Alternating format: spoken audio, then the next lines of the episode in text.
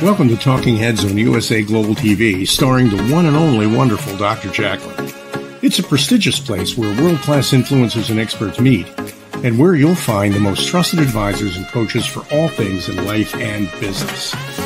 Visit U S A global T V dot com to sign up for our newsletter, get the value you need, and be first in line to learn about events and giveaways and other valuable content. Connect with us. Email Doctor Jacqueline at U S A global T V dot com to talk about how you can become part of U S A Global T V. That's U S A Global T V, where the doctor is always in. Hi, Randall Laughlin here. This is actually session number seven out of six. Typically, most of the sessions are six shows. We started out with post-pandemic health. What is going to what what can you do after this current COVID nineteen pandemic is over in order to survive and thrive in the post-pandemic world? And I did six of them, although I will offer my apologies. I kind of really sped through the last one trying to get everything done. Um, it is what it is. Regardless, today I decided, based on some feedback I got from some listeners and some viewers, that it's nice to give a lot of information, but what can I do? What what really makes sense? And so as I started thinking about, yeah, it makes a lot of sense. There's more than a couple dozen things that people can do starting today that will get them through the pandemic and into a, a healthy life down the road, whether there's another pandemic or not. But once we get out of this post-pandemic world, we need to at least have better habits than we had before the pandemic came. And that's what we're going to be talking about today is, what would I do? There's several things out there that I think are, are definitely... So let me get the slide to come up. There we go. And so if I started this presentation about what what I do, I think I can keep it down to simple things, nothing super expensive, nothing really taking a lot of time, but something that is meaningful. You know, as an introduction and a disclaimer, I'm a researcher. I am not a medical professional, never been in that field. I don't never work for a pharmaceutical company. Uh, I love to research the human body at the cellular level, chemically speaking. Chemistry was my first love long before I met my wife, who's right here next to me today. We're out of town on a business trip. And we've been married fifty-four years. And I use chemistry to get back into my passion uh, as far as how does the human body work? And if I look at, well, this chemical causes this reaction, you get this. Those are things that are very important to me. I, I that to me is, is where my passion is at. So if I can figure out what causes things to happen, then you can cause things to happen or not happen in many cases. And that really is how you control your health. It makes a lot of sense that if you know this causes that and that's what you want, great. But if all you're doing is putting a Band-Aid on it, the cause has never been addressed, or you're treating as symptoms, you'll always be treating symptoms. And that's not what we want to do. We want a future health to be something that's far better than what we have now and able to repel any future pathogens that might come be looking our day. So let's go ahead and start. What would I do in order to have better post-pandemic health? And going to the next slide. There are several things I'm going to be talking about today. And very briefly, and we've talked about these things in just about every show that I've done. You have exercise, you have diet, we have toxins, we have sleep, stress. All these things are critical in order to have better health, but more importantly, to have better health in your later life. And as I've mentioned to many people, it's fine to live to ninety years of age if you have great health and you can do whatever you want, but you don't want somebody changing your diapers the last ten years of your life. That is not a good quality of health. So we want something that we can do, that we can enjoy. We feel good. We don't mind doing it. It's a new habit. Our lifestyle has changed. And that's what I'll be talking about today. So let's go ahead and start with the first one, diet. There's a lot of things in that that are super simple. One of the first things I recommend to people, take your regular size plate and shrink it down. Use a salad plate. It means you're getting less food on the plate. So you have to be more careful about what you actually choose there. Don't go back for seconds. Whatever's on that plate is on the plate. That's what you have. And what that does is starts restricting calories. And a caloric restriction is actually a very good thing. When you start aging, it actually reduces the number of age-related diseases and allows your your after your, your retirement life to be much more enjoyable. When they've done experiments with animals and they restrict their diet by ten, twenty, thirty, forty percent, they found out that the animals live longer than their peers that were on the standard diet. They look better, they look healthier, they live longer, and they just don't have near the disease. So from an animal perspective, it makes a lot of sense. Caloric restriction, just cutting back on your calories, about thirty percent. Uh, part of cutting back is also how much you eat. So there's a, a term in fasting called intermittent fasting. And this is essentially saying, if I'm having my three meals a day or my six meals a day, and I really strongly recommend no more than three, ideally two at the most. But again, it's one of those things that you're in a habit, it's hard to change. But if you're focusing on something and you're eating six small meals a day, you never allow your, your liver time to relax. It's always processing. Your digestive system is going full tilt, uh, and your blood sugar is always raised. And it never really has a chance to drop. Just a lot of things going on in the body that occasionally the body just needs some of that relaxation time. Uh, I get that processed, and now you can recoup a little bit better. So if you start doing some kind of intermittent fasting, it means that there's twelve hours that I don't eat. Well, if I sleep for eight of them or nine of them, that's a pretty good part of it. But we wake up in the morning, and the first thing we do is we have our cup of coffee or, or donut or bagel or whatever we have, uh, bacon and eggs, but we have something to eat. Why? Because it's a habit. We do that because that's what we've always done. But many times you wake up in the morning and you're dehydrated, and the symptoms the body feels are the same whether you're dehydrated or hungry. So if you're going to do a twelve hour fast and you start as soon as you wake up in the morning, so you wake up and now I'm going to miss lunch. Now that's another dilemma. So maybe part of the beginning of an intermittent fast is you push off your breakfast a little bit, maybe just take some, some water, get yourself hydrated. If you're really hungry, yes, go ahead and have something. But if it turns out that hey, that hunger pain is gone, maybe I am not as hungry as I thought I was. Maybe I can go and have my first meal at lunch. That'd be a great deal, because that means that you've already put off at least twelve hours since you went to bed. And that's a good deal. The ideal for some people is fifteen hours or maybe eighteen hours in between eating. And if it gives you a six hour window to eat, you know, maybe you have your two meals. Thank you very much. End of story. That is your eating for today in that six hour window. That eighteen hours of not eating benefits the body in so many ways. Uh, from a human growth hormone perspective, you're increasing the amount of human growth hormone your body makes, from the ability of your liver to process toxins and, and complete the digestive processes. Everything's going through the body. You're allowing your body to rest and repair properly, and you need the quality sleep to do it. Uh, Other things you can do, let's say you're out eating. Uh, my wife and I do this quite often. We'll order one meal and have it brought out on two plates. I, there's so much food put on commercial restaurant meals that it's almost impossible to, if we find it as we get older, impossible to eat all of it. Or if we do, we're not feeling comfortable. Why not at the very beginning, take whatever it is, a- agree, okay, we're both going to have this meal. Just split it and have it. You'll find out that you don't really need to eat as much as you have been eating, and it goes a long way. It really goes a long way. You save a little bit of money. And even if you just buy yourself, you have an extra meal at the house you can have later on. That's, that's always a good thing to have. Uh, some people cook more at home. Uh, I do a lot of cooking at home because I enjoy doing it. You can control the quantity, the quality, the, uh, the items that you select, the way they're done, uh, just so many things when you do cooking at home. And there are so many YouTube channels out there that show you how to do this, how to do that. I'm constantly looking for new ways to do a particular thing that I've always done. Oh, that's kind of neat. I like that. Let me try that. And that is a super good way to improve your health when you start taking that responsibility for selecting the food and cooking it the way it should be done. Time your meals. Part of that is you don't want to eat at eight o'clock at night and then go to bed at nine or ten, because your body is going to be digesting food for the entire time that you're trying to sleep. It doesn't give you a good quality of sleep.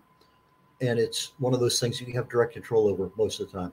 Now, there's some cultures that won't eat until eight or nine or ten o'clock at night. I can't change the culture.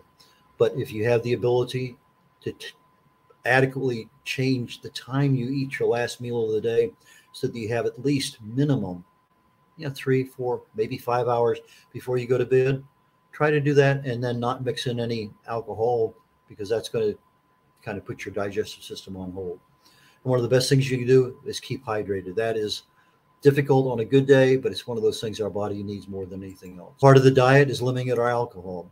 Alcohol, as I said a second ago, when you eat and drink at the same time, your liver, your body considers alcohol a poison. It's actually an aldehyde. It gets converted into the body and it gets into the liver. And the first thing the liver is going to do is process all that poison out of the system.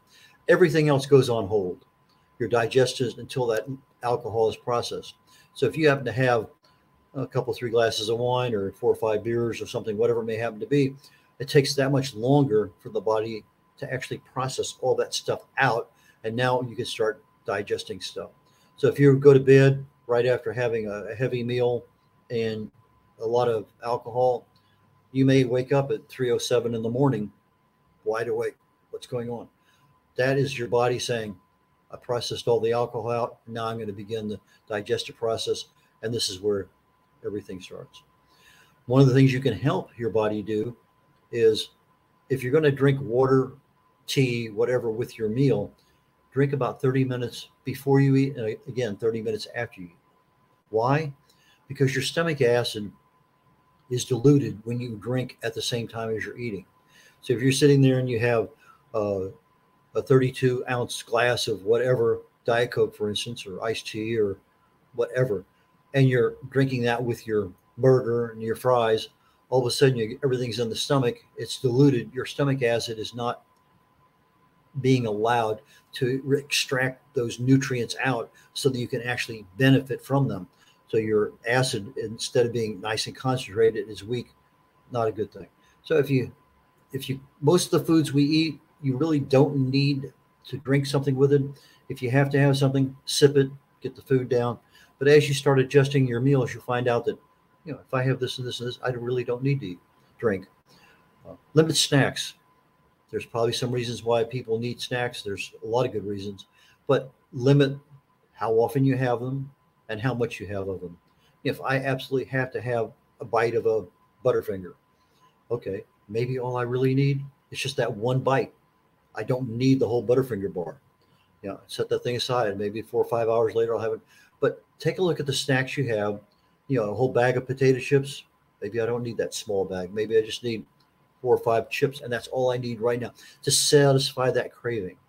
Uh, a lot of our diets are meat and uh, dairy, and they're they're things that have no fiber in them at all. And when you start looking at how does the body process everything out so that you're getting rid of the waste in order to make things go through your intestines a lot more efficiently, a little bit more fiber is needed. Uh, if I'm having a, a meal that's primarily protein, I always ensure afterwards, or even sometimes ahead of time, that I have uh, fiber. I went down this morning to the hotel restaurant. I had uh, bacon and eggs, came back up, took my fiber. But it's just part of helping your, your body process things through much better. Uh, you start, I've learned my lesson very the hard way on Atkins diet, where all I was doing was fats and uh, and protein, no vegetables, no fruits, and I was constipated for a lot longer period of time than I wanted to be. Not a very healthy way to, to live your life. Probiotics are those things that you can eat, and there's a lot of them available. I prefer to buy mine that are in the refrigerated section of a store as opposed to just being on the shelf. Uh, prebiotics are basically, if you think of a prebiotic, it's like fertilizer for your for your gut. Those are things that help the the, the flora down there uh, do better. Healthy fats, that's your omega three and six, and in some cases nine. Our bodies don't need the omega nine olive oil. Uh, it can use it, not mandatory, but it's okay. But we do need, must have, that's why they're called essential fatty acids, the omega threes and the omega sixes. The biggest problem with omega sixes, our vegetable oils, is that if you get too many of them, the body becomes inflamed, and that's not a good thing to have. So if you limit the amount of corn oil and safflower oil and, and those kinds of things, get that back down so the omega threes and the omega ones are basically in a one-to-one ratio. When you start getting into a situation where you're omega sixes are four to one for the omega six to omega three. That's about the maximum that the body can can use and feel pretty good. You get beyond that four to one, and a lot of American diets, standard American diets, are twenty, thirty, forty, fifty, even sixty to one omega three, omega six fatty acid, and it becomes an inflammatory agent in the body. Uh, disease starts with chronic low-level cellular inflammation. You keep that omega six constantly in the body because it's processed in, in foods and packages and a lot of things that we eat. Uh, it's one way. If you just cut back on your omega sixes, you're doing a, a remarkable job on, on trying to keep yourself a little bit healthier. Hidden sugars, gluten. A lot of people have allergies to gluten or insensitivity or sensitivities to gluten. Uh, a lot of places we don't even recognize the term for sugar. Educate yourself a little bit more. You can go on. There's, again, so many YouTube things. How do I find hidden sugars? And they'll show you labels. They'll show you a little, this is, this is a sugar. You wouldn't think that just by looking at it. But part of our ability to get better is awareness. And if we can look and read labels better, our lives should improve a lot. Let's look at exercise very quickly. Do something on a regular basis. And I'm not talking about going to the gym for two hours. I'm talking about something that may be as little as five to ten minutes here, five to ten minutes there. Uh, if you're working in an office building, maybe you, you walk up three flights of stairs on a regular basis. Uh, maybe you park a little bit further away in, in the parking lot. A lot of things can be done, but we need to incorporate a number of things. We need to look at walking, perfectly good exercise. We get outside, fresh air, sunshine, that's even better. Stretching, balance. Uh, so many things that as we get older, we start ending up with weak muscles. We have a tendency to fall. A, a lot of issues can be solved just with the fact that we end up with some level of exercise that keeps our muscles in, in body tone. A lot of body weight exercises are great. You don't need to go to the gym to do those. Uh, just doing s- squats in, in front of the T V set might be a good way of doing it. Um, But beware of the intensity of the exercise, especially if you haven't done it in a while. I know a lot of people, especially me, I love to go out and just push. Well, if you haven't done it in a while, you can hurt yourself. So look at the duration, the frequency, but probably the most important thing you can do, especially if you're over forty-five years of age, is make sure that you have adequate recovery from whatever you're doing to the next time you do it. Another thing that's part of the exercise that I put in here is we need more breaks. If I'm sitting here looking at my computer screen, or I'm watching T V, or I'm on my cell phone, probably need a few more breaks than we think, because that blue light affects our eyes. Uh, if you have the ability to take a seven or eight minute nap in the afternoon or late morning, whatever it may be, those things all help. Those are things that we can do immediately and you can do every day. But again, has to be something, has to be done every day or nearly every day. Stress. It's not what happens to us, it's how much we hold on to and don't let go. One of the things we can do, and this is super simple, is lower our expectations. Why? Because part of stress is how happy we are. If we're unhappy all the time, we're just, we're not feeling good. But if we're happy, we're smiling and we're laughing. Well, part of happiness is how do we expect things? If I expect things at this level and I constantly exceed it, I'm happy. If I expect things at this level and they're constantly down here, I'm not happy because I didn't meet my expectations. So when you start looking at what are you expecting, maybe if you just lower your expectations down just a little bit, not much, just a little bit, those are things that will help the overall happiness ratio reduce the level of stress. We can mute the T V commercials. Your, your brain processes stuff twenty-four seven. It really does. If you have the T V on at night and you're asleep, it's processing. I mute T V during commercials. I'm sorry, that's just what I do. If I can find a an app that doesn't allow the T V on uh, the commercials on there, that's the one I try to get. There's nothing on a commercial that I've seen that adds value to my life. I'm sorry to say that. They spend a lot of money trying to tell you what you need to know, but I can't tell you the last commercial of value that I've ever seen. So I mute commercials. Just click that little button, boom. Lots of ways to reduce stress, and those are things that you should know. We should know how to identify stress. What is it? Uh, are we starting to lean in the direction of anxiety? Are we leaning all the way over into depression? What are the symptoms associated with that? What's causing us? Do we know what those stressors are? How do we avoid those stressors? That's really the big thing, is get yourself out of that area of, of what's causing you distress. Now, it may be a person you can walk away from. Uh, it may be traffic that you can't w- walk away from, but you have to learn, what can you do when you're in a parking lot? On the drive over here from Houston to Mobile, we had a couple parking lots that we got to enjoy along the way, and so saw the scenery. I'm sitting there, literally, I could have had the car and parked for more than a couple minutes.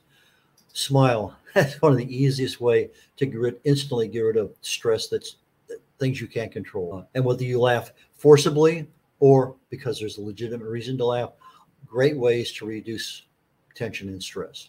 But learn how to stress. Learn how to do that. Meditation, breathing exercises, uh, emotional freedom techniques, E F T. I love E F T. It's one of those things. Just go to YouTube, E F T, and whatever your problem is, losing weight, E F T, stress relief, E F T, sleeping, E F T, whatever. E F T touches, it's a tapping modality that you go around and you have a particular mantra that you say.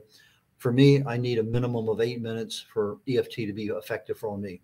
So sometimes I may walk out of the gym early in the morning. I got a busy schedule. I got all sorts of things.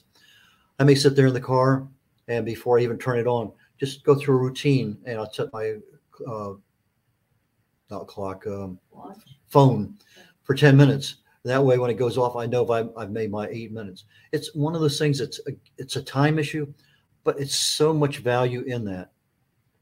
Some people adapt aromatherapy. Let's say you love the smell of roses or gardenias or lemons or limes, coconut. There's so many good aromas. If you're doing a particular stress relief method, let's say you're doing some pranayama, some breathing exercises, and lime or coconut are one of those things that you really enjoy. Put that as part of your your your process of breathing or your meditation, so that as you're doing that, that's constantly being in in, in filling it in your your your brain. So you smell that and you instantly think of something good. It doesn't take very long. Ah, oh, just kind of relaxing. It's, it's, it's really a good soothing way of doing things. Toxins. There are so many toxins out there. And the one thing that we can do is identify them and eliminate them from our lives. Uh, the only way, that should have been real, read, read and understand labels. If you want to give, come out of this pandemic in a better mental state of knowing what is affecting your health, read labels. Whether on the food you have, uh, organic means so many different things. Uh, now, if I'm buying organic eggs, do I want pasture? Do I want uh, farm raised? There's so many different, if you understand what each of those terms mean, organic is organic, but it's not always organic because of what it is. But I don't want things that have antibiotics in it. I don't want things that have uh, artificial flavors and colors. Those are not the things I need. And just because I avoid the foods that have that doesn't mean that the dry cleaning or the underarm deodorant or the shampoo that I'm using or whatever. Personal care products are probably the way that most people take in toxins more than any other way, because it's right on the skin. And a lot of the nanotechnology today, it just goes zip right into the skin and boom, it's gone. Uh, especially those little hand cream. You, now with the COVID, you have these alcohol gel things, and you know, you're like, and twenty seconds is gone. Well, where'd it go? It went right straight into the skin. If there's some toxins in that alcohol wipe, and trust me, some of them have a lot in there, it's right in the skin. So if you're reading labels and you don't understand something, Doctor Google's there to tell you what it is. It's super simple to look something up. If that name is something that's so long you can't pronounce it, maybe that's not a good thing to have. But again, there's about eight or ten different major classifications of toxins, and they're they're they're fairly easy to see most of the time. But if it says artificial flavor, artificial coloring, uh, avoid it. The big benefit in your body is your liver. It's processing the toxins out, and if you give the liver enough time to recover. Liver is a remarkable organ. It's one, probably the only organ that can re- regenerate itself. Give it time to heal. Give it time to process everything. If you're constantly overworking it, it it's going to lead to, to health issues down the road. What are some lifestyle changes I can do? If you haven't had an annual physical in a while, get one. My wife and I had ours two days ago. Uh, We, we get them every year religiously. It's just one of those things we do. If you don't know where you are, how do you know where you're going? Uh, several things you can buy inexpensively online. pH paper. I touch it to my tongue. It tells me what my pH is. If it's greater than seven point four, I'm a happy camper uh, because I know that an alkaline environment in my body generally avoids any kind of growth of cancers, any kind of growth of disease. Those kinds of things just cannot live in an alkaline environment. However, if I eat a lot of protein and fat and carbohydrates and I avoid fruits and vegetables, my body is going to be a lot more acidic. And I can look at the pH paper. Ah, that's not what I want. I got to change something in my diet to get it back to where it should be. So it's kind of like an instant check. Is, am I eating properly? If I am, I get something and say, hey, that's good. That's what I need. Uh, there's a BioScale. I bought one for about twenty bucks uh, recently, had it shipped in. I stand on it. It's got some metal th- uh, metal discs on the bottom, and it sends current through my body and measures basal met- metabolic rate, percentage of fat, percentage of this, unbelievable amount of things, more than just weight. Plus, it gives me a, a trend. I can look on there. What was where was I at last month? And I, every week I can see the trend is going down. Hey, I, I like that. That's good. Um, a blood oxygen meter, particularly with COVID. That's one of the first things I said. If you put that little thing on your finger and it's reading ninety-four or less, and it's consistently ninety-four or less, chances are you're not getting that oxygen through the body. Might be a good indicator that you need to go to the hospital. But if you're sitting there reading ninety-eight all the time, hey, that's you're in the best of all worlds. Three tests that I recommend, and I found two of these. C-reactive protein is a test for inflammation in the body. It will tell you where, it just says you have. You want that one to be as low as possible. You want it to be zero. Vitamin D three, you want it to be as high as possible. Most people don't even meet the minimum requirements. But I found recently that you can buy those as home test kits. You just prick your finger, put the sample in, send it away. Inexpensive. I think both of them are right around fifteen bucks. Uh, homocysteine level test is their heart health. It used to be the gold standard. There's been a replacement now, but still the same. It's a really darn good test. And you can go down to a lab and have that done. Uh, shop around. Some labs will charge you one hundred bucks. Other labs will charge you eighty. You might find another one for forty-nine. Sometimes they're on specials. But it's a cheap way. If you're not doing annual physicals because you don't have the insurance or there's other things in the way, those are the three that I recommend because they're going to give you a lot of information real quick. If there's a problem there, you can talk to your pharmacist. You can talk to your doctor. But there's a lot of things you can do. Where are we right now and where are you going? That's part of the big thing in life. If I know where I am, and I know where I want to go, I kind of can put a plan together. I can be realistic. I don't have to do everything overnight. I can make it incremental. Okay, this time next month, I want to at least get this done. So if you don't know where you are, and that's your annual physical will tell you, and you don't know where you're going, well, I need to lower my cholesterol. I need to lower my triglycerides. I need to lower this and that. Well, at least you know what you need to do. How can I do that? How do I cut back on something and then get a test three months down the road or six months down the road? Know where you are, know where you're going. And when you get there, you'll be in a much better health position in order to fight off the next pathogen that comes your way. Things we can do. We spend all the time on our phones, on our T Vs. I got two computers here next to me. A lot of blue light comes out of that. A lot of eye stress, eye strain. A lot of what we see is emotionally disturbing. Cut back on our digital world. Manage our social media. Maybe I don't need two hours to go through social media. Maybe if I set my timer on my phone and I give myself fifteen minutes in the morning, fifteen minutes in the afternoon to check my emails, to go through and see what's happening here, there, and yonder, that may be all I need to do. I don't need to check it every fifteen or twenty minutes just to see what's going on. But you reduce that amount of time. There's a reduction in stress. There's a reduction in eye strain. Just a lot of things happen.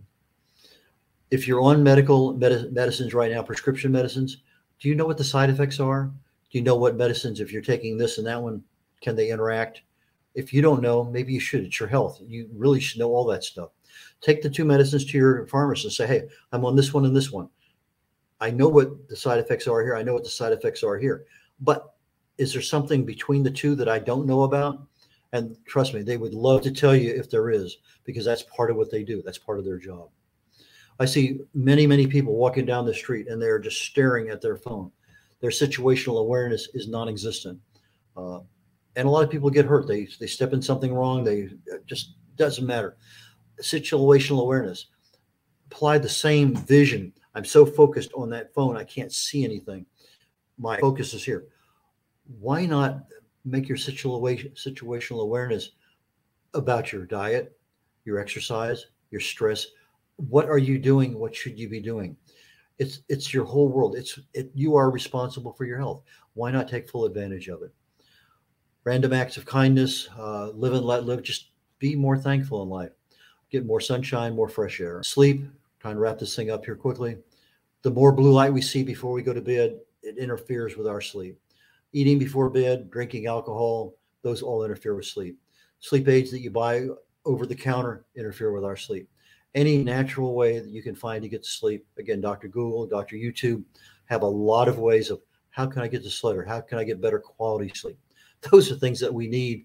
Sleep is, that is the one thing, if you want to improve your health, concentrate on that because it is really worth your investment. When? Start now. Yeah, we're in the middle of October on this one. I think the twentieth of October today. It doesn't matter. We're not going to put this off as a January first resolution. Start today. Why? Because we need at least twenty-one days to begin to make a new habit. We need at least fifty-five days to have that habit firmly cemented into our psyche where we're doing it all the time. Those are things that we need. So start today. Next week, I'm thinking I want to start a session on mental health. That's kind of the direction I'm leaning in. But until I really do a little bit more research, I don't know. I can be reached at red olaughlin dot com. That's R E D O L A U G H L I N dot com. My banner has my contact information, email, phone number. I have a couple books, The Joy of Ageless Health and Longevity Secrets for Healthy Aging. A lot of what I talk about today is in those books, and you can find them on my website or on Amazon. And with that, I'm going to conclude today's uh, presentation at the U S A Global T V and Radio Network. And I thank Doctor Jacqueline uh, Kerbeck uh, many, many times for allowing me to be on the show. So thank you, Doctor Jacqueline. And I'm signing off for Talking Heads on the U S A Global T V and Radio Network. Catch you all next week.